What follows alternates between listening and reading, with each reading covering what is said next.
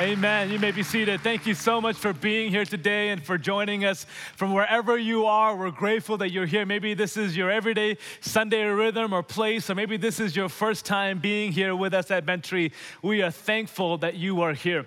Hey, this was my first week to experience FADC, and wow, was it amazing! You saw the recap video. How many of you served at Fine Arts Day Camp or sent your kids here? Just raise your hand. Uh, give it up for that. There's a ton of people all, all over. We, we had hundreds of people serving all week long. And I think they had a goal of raising over $3,000 for a local ministry partner. And I think last I heard they raised $3,800 just in cash and even more. These are just kids raising money, which is amazing. Come on, y'all. They emptied out their piggy banks. did whatever to be a blessing to a local partner. We're grateful for that. Hey, next week is July 4th, and everybody's going to be in the room with us on July 4th weekend and Sunday. So your kids are all going to be here. And then through the month of July, elementary and up will also be joining us for Family Sunday. So we're excited for the uniqueness of what July is going to bring. And I love the fact that we could have sort of a, a minimal stage set up today just to remind us of the heart of worship that it's not about the lights of production, it's not about how many instruments are up here, it's about the posture of the heart singing out the grace and the love of Jesus Christ. Hey, in May of 2006, there was a fascinating experiment that took place in Manhattan on 44th Street, right in the heart of Manhattan. Two ladies by the name of Laura and Sandra, they stood there and pointed people to the glass front store with these words stenciled on the glass front. It said this air your dirty laundry, 100% confidential, anonymous, and free. 100% confidential, anonymous, and free. It was an invitation for people to come and take a piece of paper and write the hidden, deep, dark secrets of their life and place it in an envelope marked secret and then give it back to these ladies. And to their surprise, hundreds of people came. Everybody that day that was passing by, almost everybody came, both executives and employees, couriers and secretaries, joggers and shoppers. Anyone that was passing by gladly took an empty sheet of paper, wrote out their deep, dark secrets, and gave it back to the ladies. And as Laura collected these pages, uh, her friend Sandra began to draw portraits of people and then together, when they were out of sight, they would post both the confession and the picture on this glass front. Here's a picture what that day looked like. Um, they described this day like this that it was an empty glass when it started, but just within a few hours, there was not a single space empty on that glass. That people, regardless of social economic standings or which generation they were in or, or their social standing, came and just began to write secrets that they had hidden and some were silly. Like one of the pictures said, uh, My hermit, hermit crab was still alive when I threw it down the trash chute.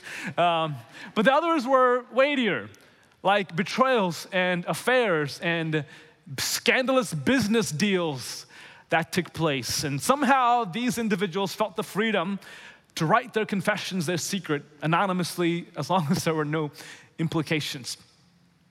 What it shows is that all of us usually have something hidden in our heart that, de- that we deal with maybe causes of guilt, and that's what I want to talk to you about today. We're in a series called Comfort in Chaos, and today we're not looking at the external chaos out there, but really speaking to an internal chaos that is caused by guilt.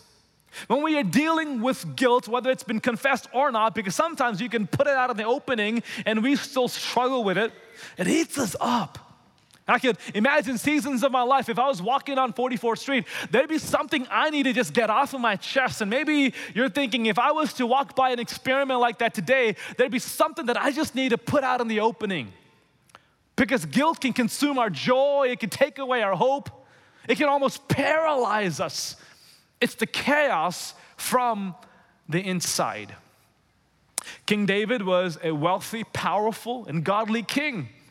But there were seasons in his life that he dealt with deep guilt.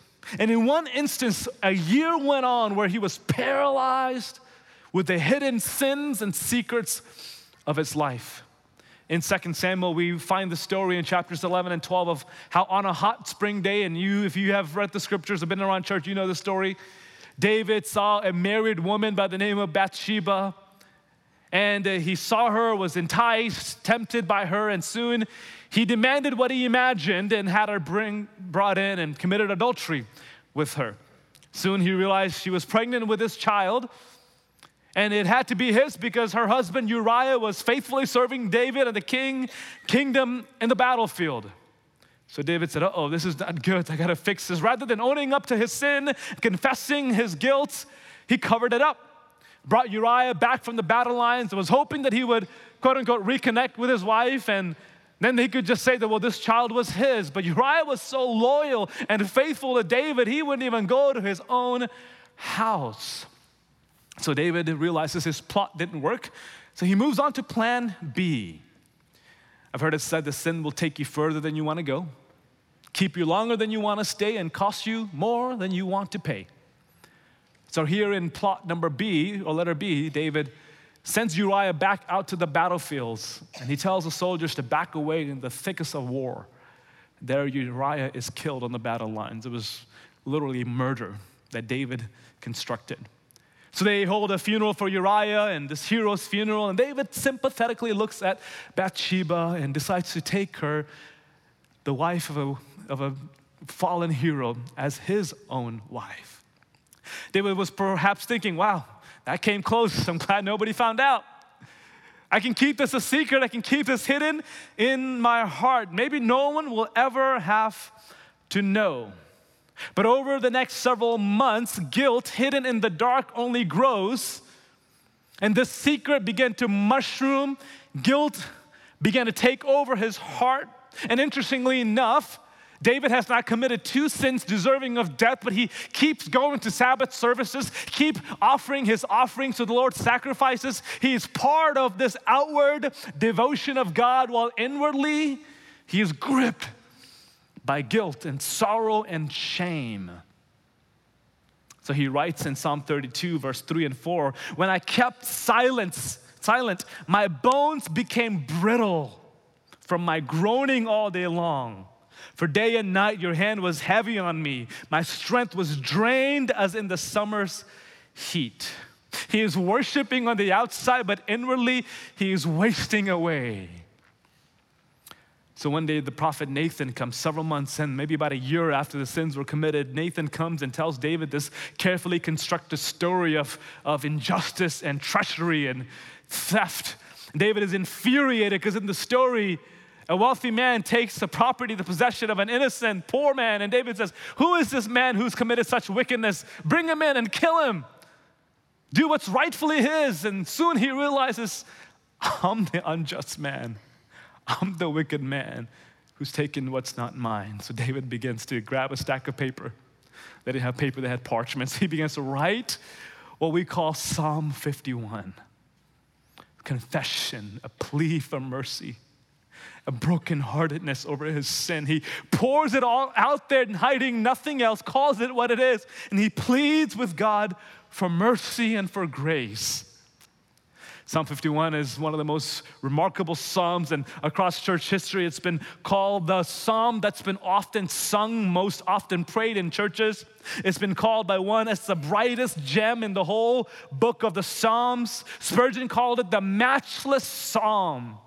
It's meant so much across church history because Psalm 51 brings together the reality of our sin and the wonder of God's mercy, and we need both. The reality of our sin and the wonder of God's mercy, and who wouldn't be moved to read Psalm 51 because it gives voice to our pain and our guilt, often when guilt silences our words. There are so many amazing ways to unpack Psalm 51. It's so deep and so rich, and I'm grateful that it was read over you today. And you can look at Psalm 51 and unpack the pathway to forgiveness or plot out the different appropriate steps in confession. You can look at Psalm 51 and realize the gravity, the severity of sin, and the damage it does to our soul, and all those are right. But today, for our purposes, I want to look at Psalm 51 from a different angle. I think Psalm 51 is more than just a confession of David's sin. It's more than just a plea for forgiveness, but there's something more happening in Psalm 51. I think Psalm 51, I want to propose to you, is a longing for purity and not just for pardon. Psalm 51 is a desperate cry for deliverance from sin and not just forgiveness from it. Psalm 51 calls for a deep cleansing of guilt and a recreation of the heart that only Jesus, the Messiah, is able to perform. This psalm is a desperate longing, a desperate pleading for Jesus to come to the history of humankind. If you're struggling with guilt, if you've got hidden things that you haven't been able to find freedom from, this psalm is a lifeline. This psalm is an invitation to freedom, not because of a magic prayer or certain steps to follow or ritualistic things to observe. No, it's an invitation to freedom because it leads you directly to Jesus and the work of the cross and the person of Jesus. So let's find out how Jesus frees us from our guilt, how he cleanses us, and how he is the only answer for David's longing in Psalm 51. First of all, David teaches us here through the Holy Spirit that we appeal to the mercy, love, and compassion of God through Jesus for the cleansing of our guilt. Our only access, our only opportunity for the cleansing of our guilt, our sin, our shame is to appeal to the love, mercy, and compassion of God through Jesus. Verse 1 of Psalm 51 reads like this Be gracious to me, God, according to your faithful love. According to your abundant compassion, blot out my rebellion, completely wash away my guilt, and cleanse me from my sin. There's an interesting Hebrew parallelism happening here. We call it the three threes. David, first of all, ident- identifies his sin by three words. He calls it rebellion, or other translations say transgression. He calls it guilt, or other translations say iniquity, and then plain out sin. They identify three various aspects of what sin does to us. Sin as a transgression, as a rebellion, is stepping over the boundary line that God has said this is right, this is wrong. Sin as an iniquity, as guilt, is this inward perversion, the twistedness of the human heart. Sin as, uh, as sin is simply missing the mark of God. So we are stepping over God's boundary. We're missing the mark that He has set. And there is sin at work deep in our own heart. And then David asked for three things. This is the second of the three threes. He asked for God to, uh, to blot out his rebellion, to completely wash away his guilt, and to cleanse him from sin. This idea of blotting out is more than just hitting backspace on a keyboard. It, it's rather this idea of, of blotting, erasing a deeply etched mark on a stone. It takes work. Takes openness and vulnerability. This idea of wash me is, is not just a Clorox wipe uh, on your island, it's rather the word trampling here in the Hebrew. And this idea of washing clothes by beating it against a rock and allowing it to be purged in that way. To cleanse me is literally the word unsin me. So David is saying, God, go to work on my heart. It's deep within me. Do whatever you must. I'm open. I'm available. I'm not looking for a quick fix here. Cleanse me, wash me in such a way that even the very stain of sin and the history of sin is removed from my soul. And the last of the threes is this David appeals to three specific characteristics of God. David does not appeal to his human merit. He didn't go to say, to God, God, remember, I'm, I'm the giant killer who killed Goliath, the mighty hero who was great in battle. I'm the man after your own heart. He didn't go to God on the basis of his human merit. He didn't go to God on the basis of God's justice and fairness because he knew he would be doomed. We don't need God to be just and fair to us. We need him to be gracious to us. Amen? So, David in this moment has got, I'm appealing to you on the basis of grace and mercy. Be gracious to me according to your faithful love and abundant compassion. Abundant compassion. Be gracious, be merciful to me, be steadfast in love towards me, and may your compassion be abounding in me. Oftentimes, in the midst of our guilt, we're believed or we're tempted to believe that God's love has tapered off. You know the imagery of God sitting on a swivel chair, and when we're sinning, when we're in shame or guilt, He turns the swivel chair around, has His back on you, and is waiting for you to get it right before He can love you again. No, no, no. David is saying the only way I can even go to God is not to be motivated by fear, but rather to be motivated according to God's faithful, steadfast love. It's the mercy of God that woos me in. It's the compassion of God that draws me in. And my only appeal to go to God is mercy, steadfast love, and abundant compassion. That's why David says in Psalm 23 Surely goodness and steadfast love will follow me when? All the days of my life. Not just when I'm good, where, i I've hit the mark or have not transgressed against God. No, even on the days where I have not done that on my worst of days, when I'm guilty as charged, even on those days, God's goodness, mercy is running after me. So David goes to God, appealing to his mercy and grace. And when you go to the New Testament, these three words that David appeals to God on behalf of is what is describing the work and the person of Jesus. In Ephesians 2, verse 4 to 5, it's not on the slide, but it says that God, who is rich in mercy, abounding in love, raised us with Christ when we were dead in our sins. By grace, you and I have been saved. When we were still dead in our trespasses, when we were full of guilt and shame and condemnation, God raised us with Christ to new life. How? Because He was rich in mercy abounding in love and full of grace. Romans 5, verse 8 puts it like this But God proves his love for us in this. How is God proving his abundant compassion, faithful love, and mercy? He proves it like this when we were still sinners, Christ died for us. This is what removes our guilt when we couldn't put forth our worth to God, when we couldn't make a case on our own accord in front of God. He, while we were still sin, sinful, while we were still buried in our trespasses, went to the cross and died for us. Charles Spurgeon said it like this Men and women are greatly terrified at the multitude of their sins, but here is comfort, or rather, comfort in our chaos of guilt. Our God has multitude of mercies.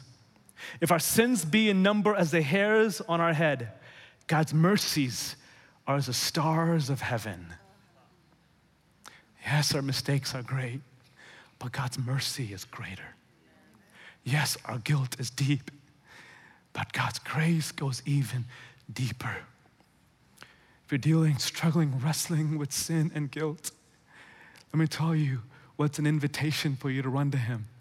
It's not His anger or wrath, it's His love, steadfast. His love is flowing towards you like never before. His heart is extended to you out of compassion. His mercy is longing for you to come back. And this is the appeal that we have in front of God. Second of all, David would teach us here that as a priest, it's Jesus who cleanses our guilt. Jesus is the faithful priest who cleanses our guilt. Notice verse 3. David says, For I am conscious of my rebellion, and my sin is always before me. Against you, you alone, I have sinned and done this evil in your sight. So you were right when you passed sentence. You are blameless when you judge. Indeed, I was guilty when I was born. I was sinful when my mother conceived me. David appeals to the mercy, love, and compassion of God, but yet at the same time, he has an acute understanding of his sin, of how short he has fallen. He's saying, This isn't just a mistake I made under the right circumstances. No, sin is deep within me. Even from the moment I was conceived, it's at work in me. And he calls sin what is sin. He doesn't make excuses for it to make light of it. He doesn't confess because he got caught or is afraid of the consequences. No, he begins to delineate God, here is the wickedness in my own heart. And this is a good posture to take because Christ is only sweet when sin is bitter. The gospel is good when we realize the consequences of our own life, when we are running our own life and being the boss of our own heart. But oh, how good it is when He cleanses us So David identifies the reality, the depth, the extent of his sin, and he begins to plead for mercy. Verse 7, David says this Purify me with hyssop, and I will be clean. Wash me, and I will be whiter than snow. Here's the depths of my sin, but here's my longing, God. Will you purge me, purify me with hyssop? Hyssop was a, a bunch of minty leaves, an herbal plant used as early as the days of the Exodus. And on the first Passover, what the children of Israel did was they took this plant, this plant of hyssop, dipped it in blood, and they painted the doorpost of their home with blood through hyssop so that the angel of death would pass over. And ever since then, as part of the ceremonial culture in Israel, if a person was deemed unclean, the priest would take a bunch of hyssop, dip it in water, and sprinkle them with it, declaring them to be pure symbolically before God. David, in admission of his own guilt, is saying, God, I'm the unclean person. I need a priest. I'm wicked on the inside. I need a cleansing. But as we go through the psalm, we realize David isn't simply praying for symbolically being cleansed, he wants the real stuff. He doesn't want a symbolic purification. He wants God to cleanse him in his inner being, to create a new heart inside of him. So he's asking for the reality behind the symbol. He is praying for the true priest to wash him clean of his guilt and of his shame. And when you fast forward to Hebrews chapter 9, notice what the writer of Hebrews says. Now, hang with me, it's pretty beautiful and complex at the same time. This is why, verse 18 of Hebrews 9, this is why even the first covenant was inaugurated with blood. For when every command had been proclaimed by Moses to all the people, according to the law, he took the blood of calves and goats, along with water, scarlet wool, and hyssop and sprinkled the scroll itself and all the people, saying, This is the blood of the covenant that God has ordained for you. According to the law, almost everything is purified with blood, and without the shedding of blood, there is no forgiveness of sin. Not at all. The writer of Hebrews is saying, for centuries now, ever since Moses, you have been used to this practice Hyssop is used to sprinkle in blood or water and to cleanse you because you know that there is no forgiveness of sins, there's no cleansing without the shedding of blood. But then he gets to the reality behind the symbol in verse 13 of Hebrews 9. And the writer says this For if the blood of goats and bulls and the ashes of a young cow, sprinkling those who are defiled, sanctify them for the purification of the flood, flesh, how much more? That's the good news right there. How much more will the blood of Christ, who through the eternal Spirit offered himself without blemish to God, how much more will he cleanse our consciousness from dead works so that we can serve the living God? All these centuries you've been practicing the symbol of purification through hyssop being dipped in blood or water to sprinkle you. But the blood of calves and goats and animals doesn't offer you forgiveness. But oh, the blood of Jesus. Without spot, without stain, without blemish, offered for you. So if you trusted in the symbol, how much more in the person, in the blood of Jesus that cleanses us from all and righteousness. Amen. David prays for a priest to cleanse him, and Jesus, through his blood, offers to you, to David, to me, the real purging, the real purification we need. He is our priest that David longs for in Psalm 51. But not only is our priest, he is also our judge who blots out the very record of our guilt Jesus is our judge, and as a judge, he blots out our guilt record. In verse 9, David says, Turn your face, O God, away from my sin and blot out all my guilt. This language that David uses here is a judicial language of saying, God, will you turn your face once and for all away from my guilt and blot out or erase the very record of my guilt? Will you declare me innocent once and for all? But the only problem is this could not be a reality in the Old Covenant, in the Old Testament, because every year they had to come, remember their sins, and offer a sacrifice. Every single year they had to replay their regret and plead for God's mercy. But this is a reality finally in the New Testament. David is pleading for God to erase his debt, to erase and blot out his transgressions. And notice how Paul puts it in Colossians chapter 2, verse 14. He, meaning Jesus, erased the certificate of death, of debt, with all its obligations that were against us and opposed to us and he has taken it away by nailing it to the cross. He disarmed, disarmed the rulers and authorities and disgraced them publicly. He triumphed over them in him. Paul is saying, Jesus took the record of your guilt, all of the things that condemned you, that stood against you, our sins that were piled up as tall as a mountain that we were worthy of condemnation because of. He took it all on himself and he nailed it to the cross. He nailed it to the cross. And he, in that moment, answered David's prayer that God would turn his face away from our sin and blot out our guilt. And in that moment, God erased not just our sin, but the stain of our sin on the cross. Let me tell you what guilt is guilt is when you remember what God has already erased. You relive it, you remember it, you process it, and God is saying, I've already canceled it, I've already erased it, I've already blotted it out. And the moment you turn by faith to Jesus, as heavy and deep your guilt is, as horrible as your sins are, the past work of the cross is applied to you now. And your past, present, and future sins are erased. And you, my friend, are declared innocent, judicially, legally righteous before God Almighty. That is good news to celebrate today. As a priest, he cleanses us, and as a judge, he declares us free, forgiven, innocent.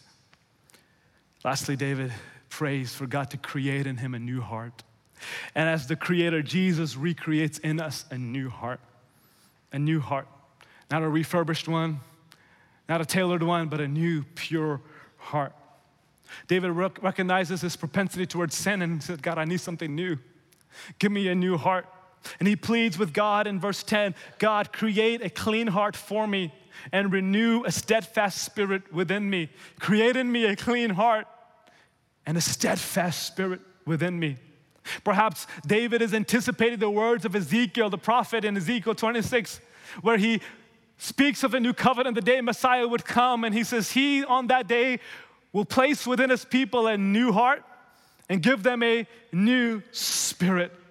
And this is what happens through the work of Jesus. Let's go back to or forward to Hebrews 10, verse 21. And since we have a great high priest who is Jesus over the house of God, let us draw near with a true heart, with a clean heart, a new heart, in full assurance of faith, with our hearts sprinkled clean from an evil conscience and our bodies washed in pure water. Here is what the writer of Hebrews is saying because of Jesus, because of Him being your priest, your judge, you can approach the throne of God not guilty, not ashamed, but boldened by faith because your heart is made new because of the washing of blood. Your heart is made pure, it is made true so you can come confidently, and He doesn't just pardon your sin, He gives you a pure new heart. In the old covenant, our heart was propensity towards sin, it was bent towards evil. But in the new covenant, we've got a new heart, a new spiritual heart with new desires. We are made righteous in Him, and we are bent towards righteous things through the steadfast Spirit of God at work in us. So we don't identify by our sin. It no longer has power on us. It no longer has a stronghold on us. We are forgiven and we are free and we are empowered by the Holy Spirit to long for Him, to desire Him, to make decisions that honor Him because we are innocent in Jesus and righteous in Him. By the power of His Spirit, we pursue righteousness and holiness. We're given a clean heart, a new heart. He's our priest who cleanses, a judge who blots away our transgressions and a recreator of the newness in our heart.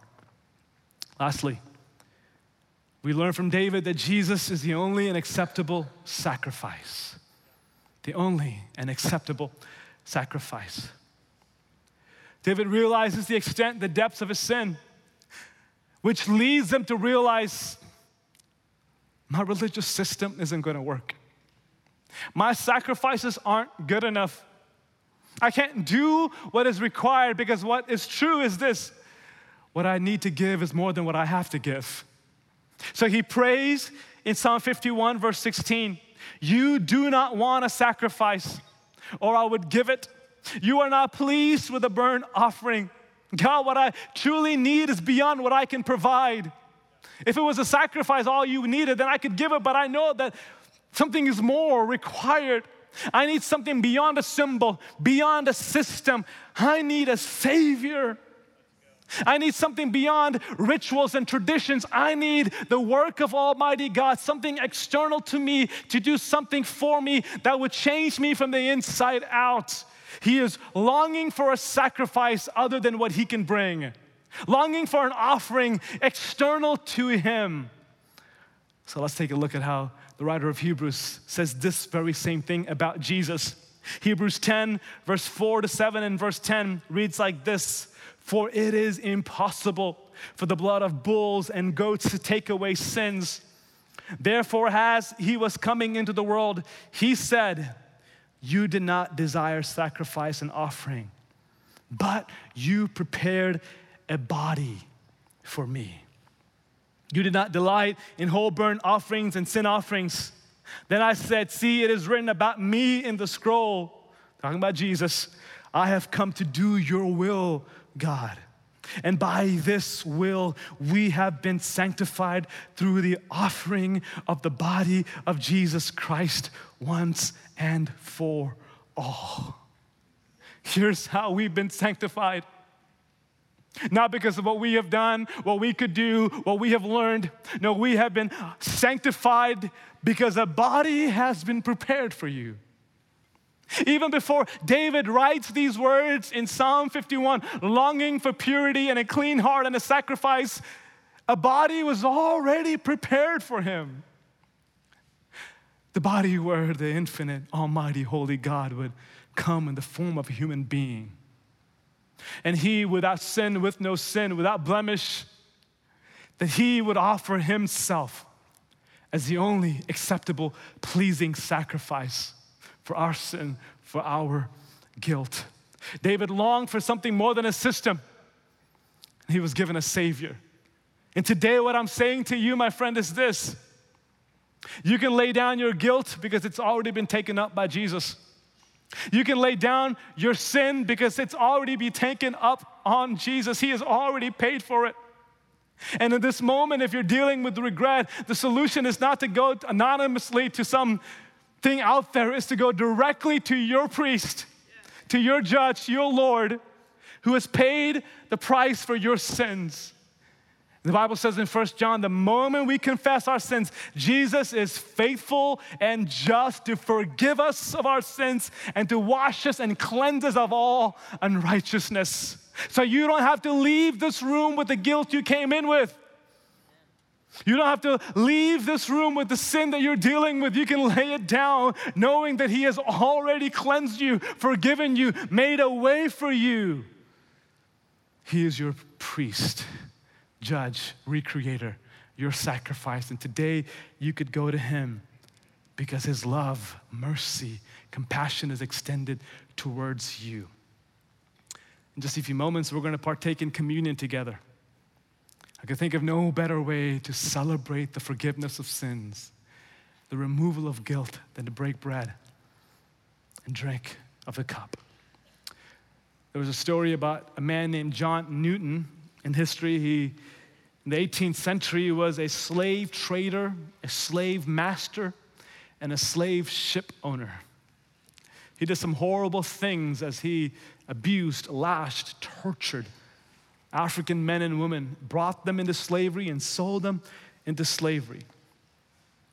But one day, as he was on a ship ride in the middle of a storm, he thought he was going to die, so he pleaded to God for forgiveness. And he gave his life over to God that day. And over the course of the next few years, God would go to work on him. And God would bring conviction to his heart and realized his sin the sin of racism, the sin of injustice, the sin of treating people as property. He began to think through the names and faces of the people he bought, he sold, he tortured, he abused. So much evil deep in his heart, and one by one, God began to wash him. He began to cleanse him. John Newton was forgiven, cleansed, and changed by God. But he didn't just have pardon and purity, he used his story to channel it towards the ending of slavery. So he would use his story to talk about the amazing grace of God that saved him, and he would mentor men like William Wilberforce and use his writing and preaching and influence to talk against slavery and bring it to an end. One day, as he was thinking about the grace of God that saved him, that removed his guilt and gave him a new life. He penned down these words that you have sung, that I have sung, churches all across history have sung. Amazing grace, how sweet the sound that saved a wretch like me. I once was lost, but now I'm found. Was blind, but now I see. Twas grace that taught my heart to fear grace, my fears relieved.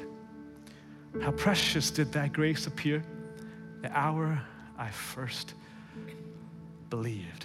I was thinking about John Newton's story and the guilt he carried, the sin he committed, the abuse,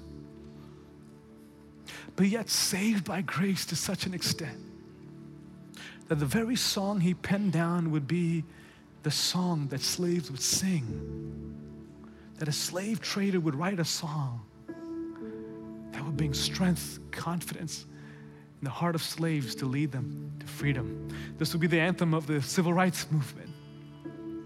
A slave trader song of grace and mercy would free people in captivity. In fact, David said this very thing would happen when you experience the grace of God that removes guilt. David said in Psalm 51, verse 14, that my tongue will rejoice and sing of your righteousness. And I will teach your ways of grace and mercy to those who are far from it. So God doesn't just remove your guilt, He uses your past as a highlight of grace, as a living example of how deep His love is for you.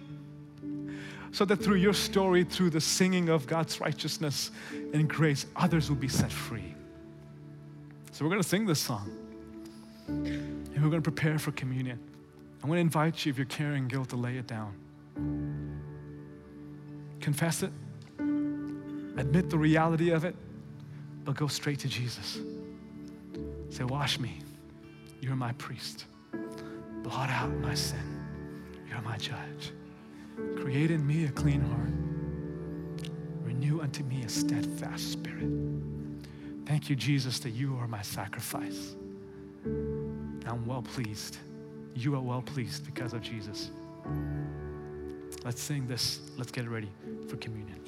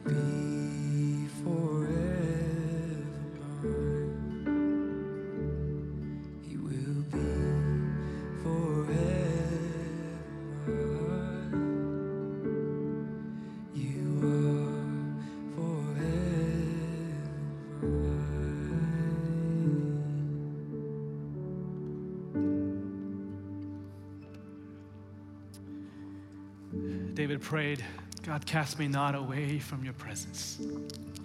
Take not your Holy Spirit from me. The good news is because of the body of Jesus, and the Spirit of God, we never have to be away from His Spirit, His presence. He is forever ours. What a joy that through the broken body of Jesus, we are made whole all of our broken pieces that we could never put together, find meaning, purpose, healing through his broken body. He was beaten, abused, made unrecognizable. The cross was so brutal because our sins were that deep, our guilt was that heavy, but he took it all. Thank you, Father, for the body of Jesus prepared for us from eternity past, broken for us, so that we might be made whole. Let's take the bread.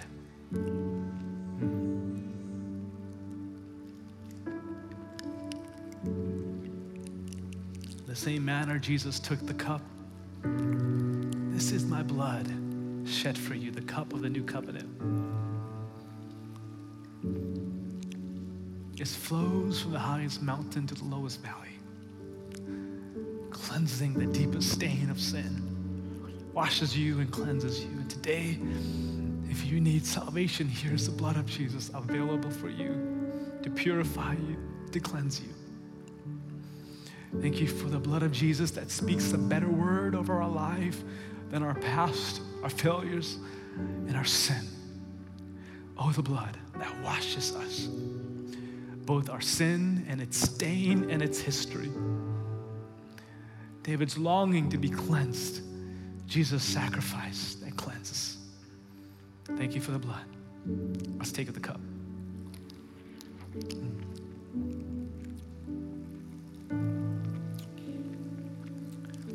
Father, we thank you so much for the sacrifice of the cross.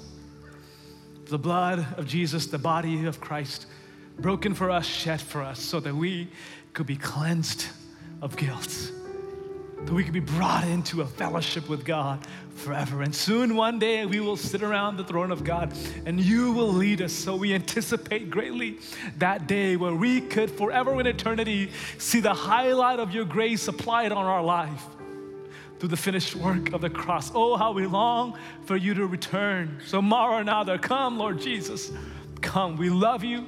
We thank you. In Jesus' mighty name, we pray. Amen. Come on, if you've experienced the freedom of Jesus through his blood, will you put your hands together? Thank you so much, church family, for being with us today and engaging in worship and in communion with us. We can't see you back next week. And I want to tell you, maybe you're here today and this message, this topic has brought something to memory and you just need to linger a few moments here. You'll feel free to do that. Stay where you are. Our elders are here, our pastors are here. If you just need prayer, find one of us or go to the prayer room. Maybe there are some things that you're still dealing with, and we want to invite you to experience the freedom of Jesus before you leave today. Maybe you need to make a step in the direction of following Jesus and saying yes to his grace. We would love to help you do that. And if you're watching, you can email us at pastors at benttree.org or just type in the chat box there. We would love to connect with you. If you're in this room, just meet us in our prayer room. Our next step team is ready to walk with you. But if you just need to linger a little bit, and experience God's grace afresh today, we invite you to do so. But we love you. We thank you. You're dismissed. We'll see you soon.